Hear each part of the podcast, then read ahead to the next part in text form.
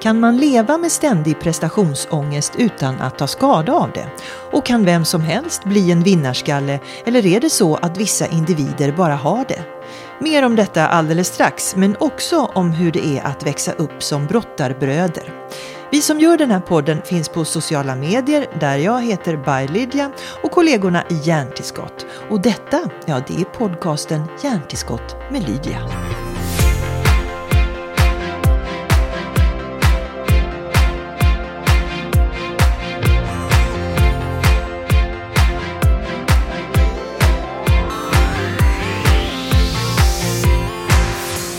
Blir man en vinnarskalle eller föds man till det?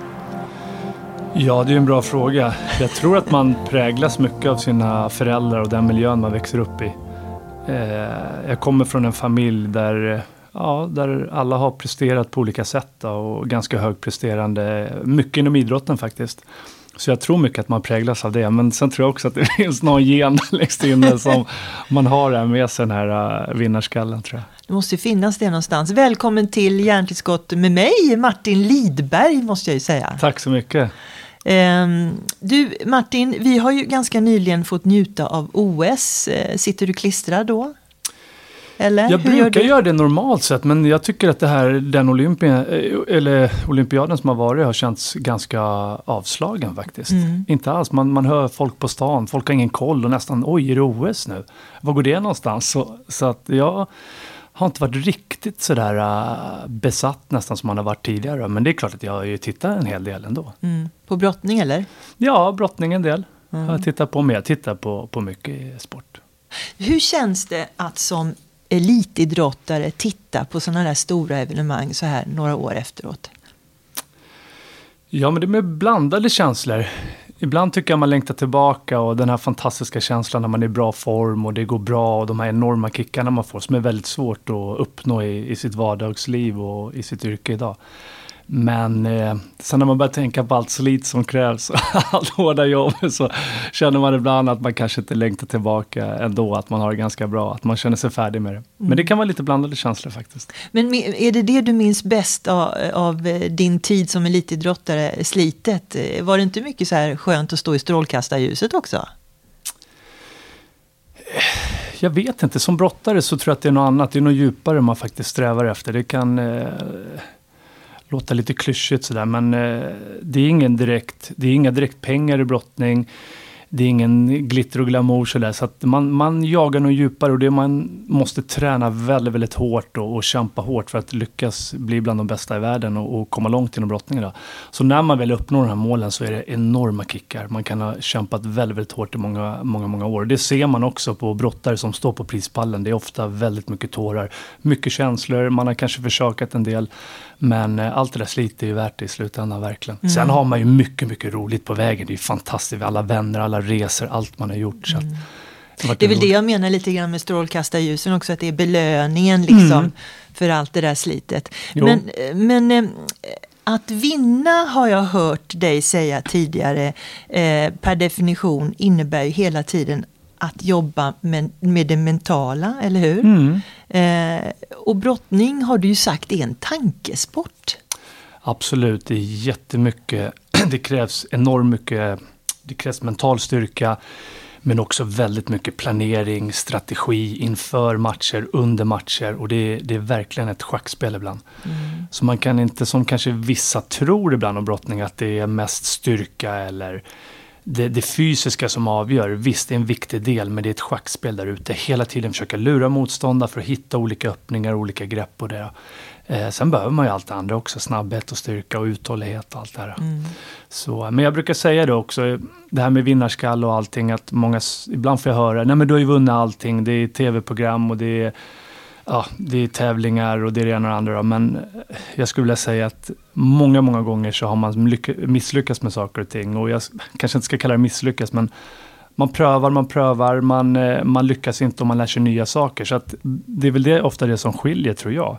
Människor som lyckas med väldigt mycket, att de faktiskt vågar blotta sig själva, de vågar misslyckas på vägen mot sina framgångar. Så jag har ju stått inför många gånger också där jag faktiskt inte uppnått mina mål och drömmar och det som har varit ganska tufft sådär. Men hitta nya vägar och tagit mig Så misslyckande i sig kan vara drivkraften menar du eller? Absolut, absolut. Och man brukar säga win or learn. Så det antingen så lär man sig någonting. Och jag skulle vilja säga när man väl tittar i backspegeln och tittar tillbaka på min karriär så tycker jag att just de tuffa förlusterna och motgångarna jag haft i min karriär, det var också de som utvecklade mig allra mest. Jag var tvungen att hitta nya vägar för att ta mig framåt. Och det gjorde mig ännu bättre. Och brottning är ju en sak, men vi måste ändå faktiskt ta hänsyn till att du har ju vunnit andra sak, saker som är out of your League lite grann. och Let's Dance, Mästarnas Mästare eh, och eh, Superstars. Det är klart att eh, man undrar, vad plockar du fram? Det är inte bara råstyrka, i alla fall inte i Let's Dance. Precis. hur, triggar du igång den där vinnargenen? Mm, jag tror jag har ett visst mindset och jag eh, är väldigt strategisk i det jag ska göra. Det är inte bara i idrott utan även när jag arbetar och sådär. Jag, jag eh, alltid tänker igenom vad krävs för att bli bättre här och lyckas i det här. Sen har jag alltid dragit en röd tråd från idrotten. Både när det gäller det mentala och fysiska och hur man förbereder sig. Och om vi ska ta Let's Dance som exempel så där märkte jag ju att eh, många var ju väldigt slitna och trötta och de visste inte riktigt hur de skulle förbereda sig. Där hade jag ju en fysisk, eh, såklart lite, jag var ju bra förberedd fysiskt sen, sen alla mina år på, på brottamattan då. Men, men framförallt så jobbade jag väldigt mycket mentalt här. Jag jobbade bland annat väldigt mycket med visualisering som jag hade gjort i min idrott. Där man då ser att hjärn, vår hjärna har svårt att skilja på fantasi och verklighet. Så har vi visualiserat att vi uppnår någonting så har vi mycket lättare att få ut 100% av vår kapacitet, slappna av, stärka upp vårt självförtroende och därmed prestera bättre. Så det gjorde jag jättemycket under väst. Eh, Vänta nu, så en brott, brottare som är råstark och har den kroppshyddan som du eh, ser framför sig hur han är så att säga lätt på foten i, i dansen och därmed hamnar på vinnarpodiet. Är, är det så? Ja, till viss del kan man säga så. Men också själva danserna. Det är ju ofta en kamp mot klockan och bara lära sig de här danserna i början. Och genom att jag visualiserade danserna till exakt den takten, musiken som jag sen skulle dansa upp i direktsändning på fredagarna så märkte jag att jag lärde mig danserna mycket, mycket snabbare och jag kunde prestera bättre. Och jag kunde se mig själv i fina, vackra rörelser. Sen var det många andra delar som jag gjorde. Jag, jag, eh, jag tog bort i st- i stort sett all styrketräning och, och försökte bli så lätt och smidig i kroppen. Så jag gick ner nästan 10 kilo under Let's Dance på fyra månader. Och visualisering är så pass stark, den tror du på. Den, den ska, bör vi använda mer, tolkar jag det rätt? Absolut, det är ett fantastiskt verktyg. Och inte bara om man vill prestera bättre, om man också vill må bättre. Så att man, att man visualiserar ja, eh, en resa, någonting man vill uppnå, hur man vill må och så vidare. Det, det påverkar oss väldigt mycket. Mm. Vi ska återkomma till måendet, men jag måste höra, vad visualiserar man när man är med i Superstars och Mästarnas Mästare? Där är det väl bara, ja, Ja. medaljen eller? Nej, vad- men det är olika grenar. Man vet att man ser sig själv. Teknikerna är jätteviktiga att visualisera. Jag kan gå in och titta på tv eller datan och titta på när, om vi ska kasta spjut exempelvis så titta exakt hur gör en, en spjutkastare, hur förbereder de sig, hur värmer de upp, vad har de, vad har de för strategier och exakt tekniken och så visualiserar jag, försöker ta upp det och det gör att hjärnan plockar upp det här. Mm. Och det gör det mycket bättre och lättare och med bättre teknik när du sen kommer ut och ska kasta. Och säger du det som har vunnit nästan allt man kan vinna eh, när det gäller brottning så, eh, så är det väldigt trovärdigt Martin. faktiskt. Men du, för de som inte har superkoll på brottning eh, så den är ofta sedd som en av världens äldsta idrotter och det är en styrkekamp mellan två motståndare såklart. Men kan du bara snabbt säga vad är skillnaden mellan fri stil och grekisk romersk så vi har koll på det? För i OS, de här stora tävlingarna, då kör man grekisk romersk. Det är både, Eller? och, nej, Både både, och, både ja. och faktiskt. Både och.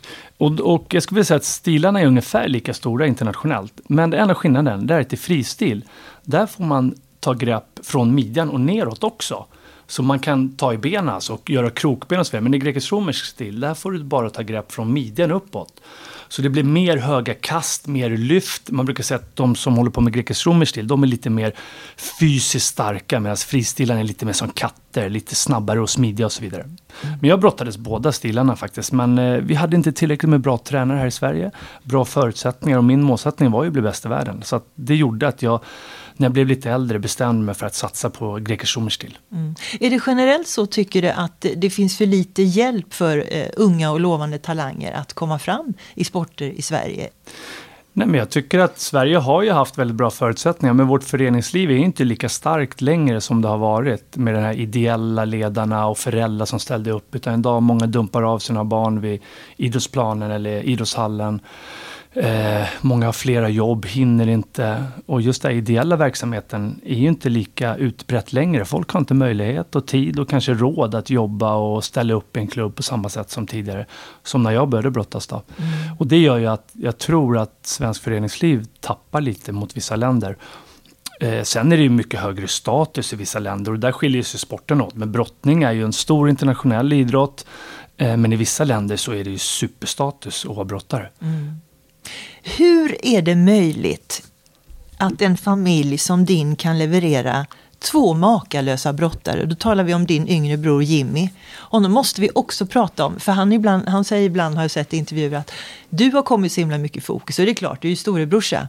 Men ni har ju, jag har ju alla era meriter här. Ni har ju blivit rankade etta i världen vid flera tillfällen.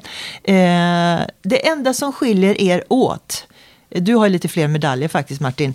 Det enda som skiljer er åt, det är ju en sak. Och du, du Lena, jag får se om vi tänker på samma. Vad tänker vi på? Vad tänker jag på? OS. Ja. ja. Så det var därför var en liten kuggis där när jag frågade dig i början. Ja, vad, titta, vad ja. tänker du på?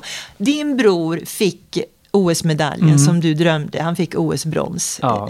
Eh, hur har detta varit mellan er två bröder? Nej men vi har ju, nu är jag flera år äldre än min bror, men eh, när han började komma upp och komma till världseliten, då sparrade vi väldigt mycket. Han var egentligen i vikten över mig, men eh, jag hade min rutin och så vidare. Så det blev ju jämnare och jämnare ju mer åren gick. Så att på mattan så eh, kunde vi vara helt galna. Vi vinnarskallar, dåliga förlorare. Det hände att vi slog sönder väggar och dörrar där på träningsanläggningen. Och det värsta är ju, det är om man släpper poäng mot sin eh, lillebror och han mot storebror. så, så vi hade väldigt stor nytta av varandra. Men mm. samtidigt så var vi väldigt fina vänner och mycket kärlek och sporrade och hjälpte varandra på alla sätt. Då. Och att Jimmy tog den här OS-medaljen som jag saknade, det var en otroligt starkt för mig. Eh, det var den enda familjen vi saknade i familjen. Och vi kanske kommer in på det, men det, det som hände i vår familj och det jobbiga som vi fick uppleva vid sidan av brottamattan, det gjorde också att vi blev ännu starkare tillsammans. Och, och eh, ja. Sen när det gäller OS då, jag var ju favorit i två av mina OS som jag ställde upp i. Då, så att, men det var mycket, var lite stolpe ut. Jag var i semifinal i Atlanta. Eh, var en, ja, en situation som avgjorde hela matchen mot olympiska mästaren Hamza Elikaia från Turkiet. Där ena domaren ville ge poäng till mig, andra till honom och sen tredje domaren gav poängen till honom. Då. Varav svenska förbundet lämnade in protester. Så det var nära. Och i finalen bollade han ut tysken. Då, så, att, så nära var det. Sen i eh, Sydney då, så var jag stor favorit och eh, fem veckor innan OS så drar jag av eh, ja, ligamenten i knät och fastnar i en situation i mattan då, på sista genrepet inför mm. OS. Då. Det blir lite tv-sporten här, för det har du fått förklara mm. några gånger. Mm. Var det bittert? Är det bittert? Nej, faktiskt inte. Jag är en sån här positiv människa. Så att när jag avslutade min karriär, jag tror att vi alla har ett val här i livet. När jag skulle blicka tillbaka på min karriär så kunde jag tänka så här, fasiken, jag blev aldrig olympisk mästare. Jag var etta på världsranking nästan var, varje år och så vidare. Men men jag lyckades inte med det. Så jag skulle kunna gå och vara bitter och sur över det hela karriären. Men jag har valt faktiskt att tänka, fasiken vilken fantastisk karriär jag har. Jag blev bäst i världen. Jag blev Europamästare. Jag blev utsedd till världens bästa professionella brottnare. Jag blev tysk Bundesliga-mästare i proffs, den största proffsligan i världen. Så jag har uppnått så otroligt mycket och fram, för, framförallt haft så otroligt roligt och mm. utvecklats som människa. Så det, det är det jag tar med mig det här med OS, jag tänker inte så mycket på nej, det. Nej. Och det, det, det kanske lite grann får se, testa det lite, ja, se hur, absolut, du, hur du är absolut. som människa. Men det är men... klart, jag hade inte tackat nej till ett OS-guld såklart. Nej, men man kan vara glad som du säger att, att eh, familjen fick en OS-medalj i alla fall mm. eh, tack vare Jimmy. Eh, men eh, det här med, du, du, du vidrörde det, ni hade ju inte det så lätt när ni växte upp, du och Jimmy. Eh, ni hade ibland eh, ett väldigt bra, nästan lite lyxigt liv och nästa dag fanns det inga pengar i familjen. Hur kan det komma sig? Mm. Ja, vi åkte väl kan man säga en, eh, minst sagt en känslomässig berg dalbana. Vi eh, har en pappa som ägde de största illegala spelklubbarna i Sverige eh, som var, ja, kallades för taveltompa då, eh, för han också var konsthandlare. Det var så han kunde finansiera sitt spel och köpa sina spelklubbar och så vidare. Eh, men han fastnade själv i ett eh, svårt spelmissbruk då, som eskalerade med åren. Då. Så eh, vissa stunder så hade vi obegränsat med pengar och, och pappa strödde. Han var väldigt givmild som många spelare är och vi kunde åka på lyxresor och, och, och hade otroligt roligt. Allt kunde hända medan nästa dag kunde vi inte betala våra räkningar. Så vi visste aldrig från ena dagen till den andra om vi hade pengar eller inte. Och det var ju såklart, det var innan man förstod det här så, så när man, eller när man väl förstod det så klart att det var väldigt jobbigt. Pappa kom hem med landställen och, och eh, det var båtar, det var bilar och allting. Men efter några dagar så, så var det bortspelat och då ville han ha tillbaka igen. Så det här lärde man sig till slut. Mm. Vad sa mamma då? Nej, det var ju tufft för mamma. Hon fick ju bära hela lasset. Hon gjorde allt för att hålla ihop familjen. Så mamma har ju varit stommen och, i familjen och många gånger har många, väldigt många människor frågat hur orkade hon det? Men hon, ja, hon eh, fick lite sviter över allt som hände och inte minst när allting började eskalera och det var grupperingar, skulder såldes, folk jagade pappa och, och kom hem till familjen och så. så att det, och jag drogs in i ett medberoende också då. Och jag och min bror fick lite olika förhållningssätt till pappas missbruk. Medan eh, Jimmy var väldigt bitter och väldigt arg och tyckte han förstörde våra liv. Medan jag var med, vi måste rädda pappa till varje pris. Vad fick du för beroende? Nej, jag åkte hans känslomässiga berg och jag kunde ena, ena dagen kunde jag vara helt överlycklig. Pappa kommer att bli frisk, vi kommer att lösa det. Jag gjorde ju allt för att lösa hans problem. Jag åkte och förhandlade med med, ena dagen kunde jag sitta med, med de förnämsta konsthandlarna i Sverige medan nästa dag satt jag ute i någon förort på en pizzeria och, och, pratade med kriminella att nu liksom ingenting får hända pappa, vi kommer att lösa det här. Och, så att det, det var ju ett väldigt, väldigt svårt eh, ja, medberoende och nästa dag så var jag helt under isen och liksom det här kommer inte funka, pappa, de kommer, ja, ska vi ta pappa utomlands? Och jag har ju massa ja, det står ju mycket om det här i vår bok Brottarbröder, där vi valde till slut att berätta vår historia då, för att ja, förhoppningsvis inspirera andra människor att det, det går att välja en bra väg eh, mm. i livet oavsett om man har föräldrar och farföräldrar som har valt en annan väg. Hur kunde ni ha tid och ork att brottas mitt i allt det här? Ja, nej, men jag tror att det, det blev vår räddning faktiskt. För hemma så eh, visste vi aldrig vad som skulle hända. Medan i brottningen, där fanns det det vi saknade. Det var struktur, det var ramar, det var rutiner. Precis det vi behövde. Vi fick känna att vi var väldigt bra på någonting också. Och just de här, eh, som jag och Jimmy brukar uttrycka det, beroendegenen som vi har i släkten då, där vi, min pappas bror eh, dog i heroin då, eh, missbrukare i, i unga år. Och pappa hamnade i det här missbruket och även med alkoholen och, och min farfar och likaså och så vidare. Så att vi kunde bryta den här, äh, det här destruktiva genom att istället forma kickarna från idrotten. Men vi märkte det, vi behövde träna väldigt hårt äh, för att få de här kickarna. Just det är dopaminkickar, endorfinkickar. Endorfin har man sett rent kemiskt är väldigt likt eh, amfetamin. Så ja, och det blev ju vår räddning och eh, gjorde oss till väldigt bra idrottsmän också. Mm. Och idag har ni Team Lidberg där ni hjälper andra med hälsa och, och eh, vanliga dödliga som jag att liksom må bra helt ja, enkelt. Ja. Vi har idrottare också som vill ha hjälp av oss såklart. Men vi jobbar med, med, med kost, träning och coaching. Mm. Så coachar vi människor, framförallt då vanliga motionärer som som vill komma i bra form, som vill förebygga ohälsa eller kanske börja fått kanske högt blodtryck, sämre insulinkänslighet och så vidare som vill eh, förebygga det här så att det inte förvärras. Ja, allt det där som händer i den här åldern ja. som, som jag själv är i. men, men du, eh, eh, vi har en sak gemensamt som du kanske inte har tänkt på, men som jag tänkte på väldigt mycket innan eh, jag kom hit och innan när jag förberedde den här intervjun.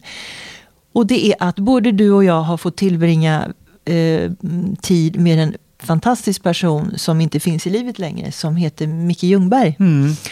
Och jag eh, var i samma lag som honom i Fångarna på fortet. Ja, ja, ja. Så vi lärde känna varandra en hel del där. Och jag vet att det är ju en gammal kollega till dig. Mm. Micke finns ju inte med oss för han tog sitt liv mm. eh, 2004 vill jag minnas. Stämmer. Men framförallt så var han ju den första eh, bronsmedaljören svenska på 48 år som tog guld 2000 i OS. Så det, det, han har ju många meriter.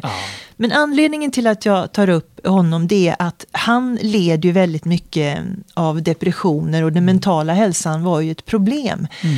Eh, är det här vanligt hos idrottare, elitidrottare. Vad säger du?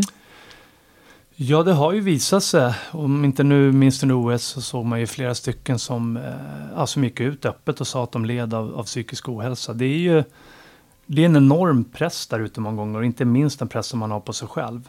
Eh, och jag tror att omgivningen ofta tror att man är väldigt, väldigt stark bara för att man håller på med idrott. Och så är det inte alltid, utan man, många är väldigt, väldigt sköra, man lägger hela sitt liv och ägnar man allt åt det här. Många gånger så vill man betala tillbaka eh, med medaljer till sina närmaste och alla som man tycker har ställt upp väldigt mycket och det gör prestationsångesten ännu värre många gånger. Då. Sen är det precis som i, ja, ute i, i vanliga livet såklart så är det vissa som drabbas och, av olika anledningar, precis som Micke gjorde. Det är en sak att, att ha den här prestationsången när man är mitt uppe i sin idrottskarriär men också den där ångesten som kommer strax innan den avslutas. Att man vet att eh, det här kan ju inte vara för evigt. Det, det är också en ytterligare utmaning mm. för sådana som du har varit en gång så att säga. Mm. Hur, hur jobbar man med det? Nej, men precis som du, som du säger Lydia, så det är ju jättemånga idrottare som eh, får en enorm identitetskris den dagen de slutar. Man ägnar hela sitt liv åt det här. Varje dag när du vaknar upp, det enda dina tankar går i stort sett det är hur du ska bli världens bäst i världen eller bli, förbättra din prestationsförmåga och så vidare. Och rätt vad det är så är det här bara helt borta. Så det blir ju en otrolig tomhet som ska fyllas med något annat. Och sen den enorma pressen också bara rent ekonomiskt klara sig. Man kanske har försakat utbildning, arbete och allting och bara satsa allt på ett kort. Och det är ju väldigt, väldigt, väldigt få människor eller idrottare som kan leva på som har skrapat ihop så pass bra ekonomi så att de kan leva på det de lyckades med under idrotten. Det är ju väldigt, väldigt få. Mm.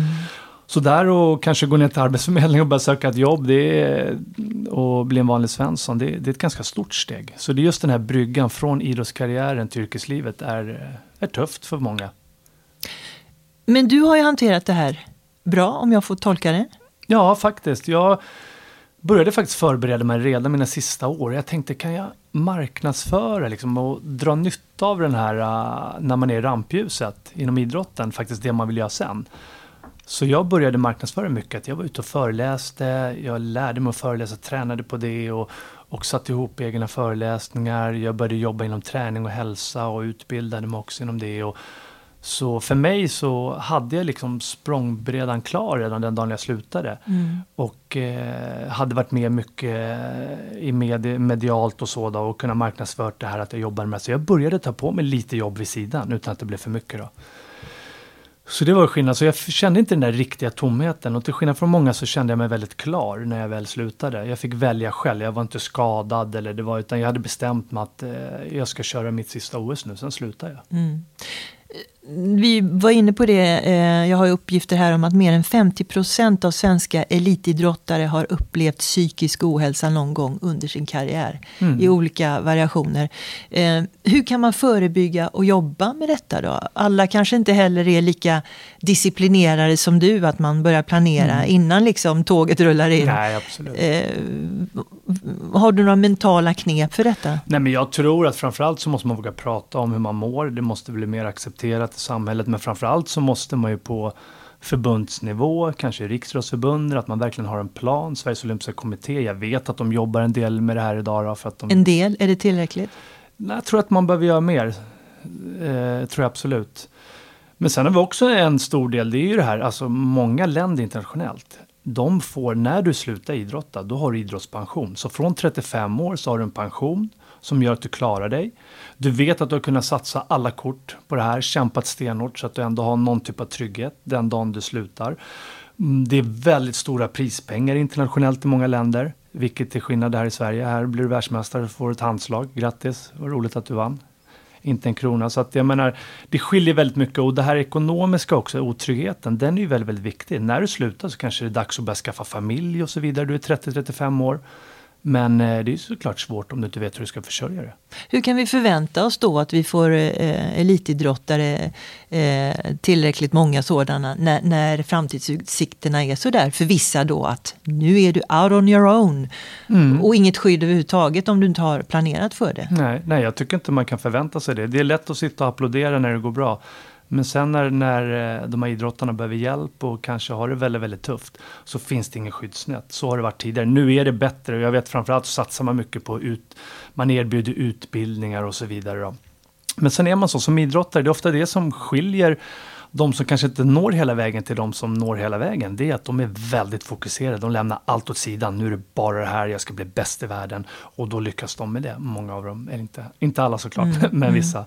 Och sen med det fokuset kan ju kanske vara en till nackdel också, att man har fokuserat så mycket på det, så när det inte funkar, första skadan kommer och så vidare, så ligger man lite efter hela den planeringen. Ja, ja så är det ju.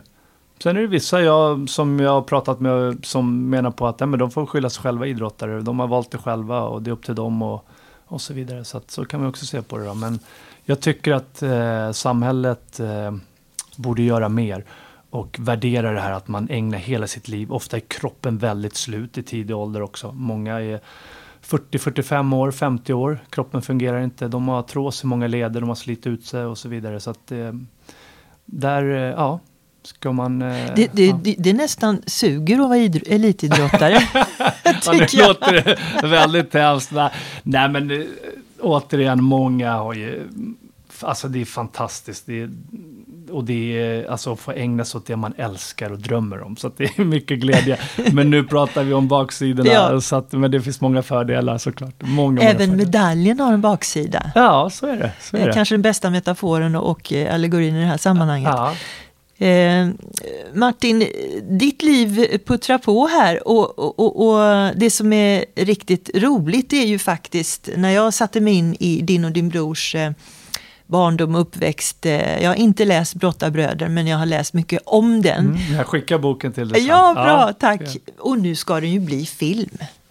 Ja, det, nu eh, håller vi på då och först och främst sätter ihop själva den här Rip of, eh, Rip of Matic som det kallar, trailern då och eh, vi håller på att pitcha lite skådisar och så så att eh, det är jättespännande. Men är inte det spännande att, att, att vara med, jag vet inte hur mycket du får bestämma, men vem som ska spela dig och Jimmy, de måste ju se ut som ni, alltså brottarkroppar. Ja, det behöver de kanske inte men eh, vi har ju några eh, favoriter och det är Bröderna Skarsgård och det är roligt om vi kunde få med. Nu, och jag menar, det tror jag skulle vara, alltså har man lite Vilken vinnars... av dem? De är hur många som ja, helst. Ja, men eh, ja, kolla vilka av dem då. Nej men eh, det, jag tror också att har man lite vinnarskalle och, och de är ju, skådespelare är ju väldigt eh, ofta dedikerade till det de gör och går in i roller och, och så vidare. Så att, eh, Ni kan nog ha mycket gemensamt. Ja, men också vara med och träna upp dem också. Mm. Så att de kommer i riktigt bra form. Sen behöver de inte se ut exakt som vi gjorde eller göra så. Men eh, det tror jag många skulle tycka var kul, att komma i riktigt bra form och sen eh, spela oss. Då. Mm. Finns det någonting i, i, boken när ni satt och skrev den, du och Jimmy, som, som ni höll tillbaka, som ni hade svårt att skriva om, som ni faktiskt aldrig skrev om för att det var det? Ja, det finns det. Det finns mycket saker som vi inte tagit med. Mycket för att skydda pappa och familjen och mm. eh, Ja, det fanns också ekonomiska saker och, och sånt som, eh, som vi inte kunde berätta för att det kunde få konsekvenser också. Eh, men det är ju så, är man inne i ett missbruk och, och man är väldigt, väldigt pressad så gör man saker som man normalt sett inte skulle göra. Mm.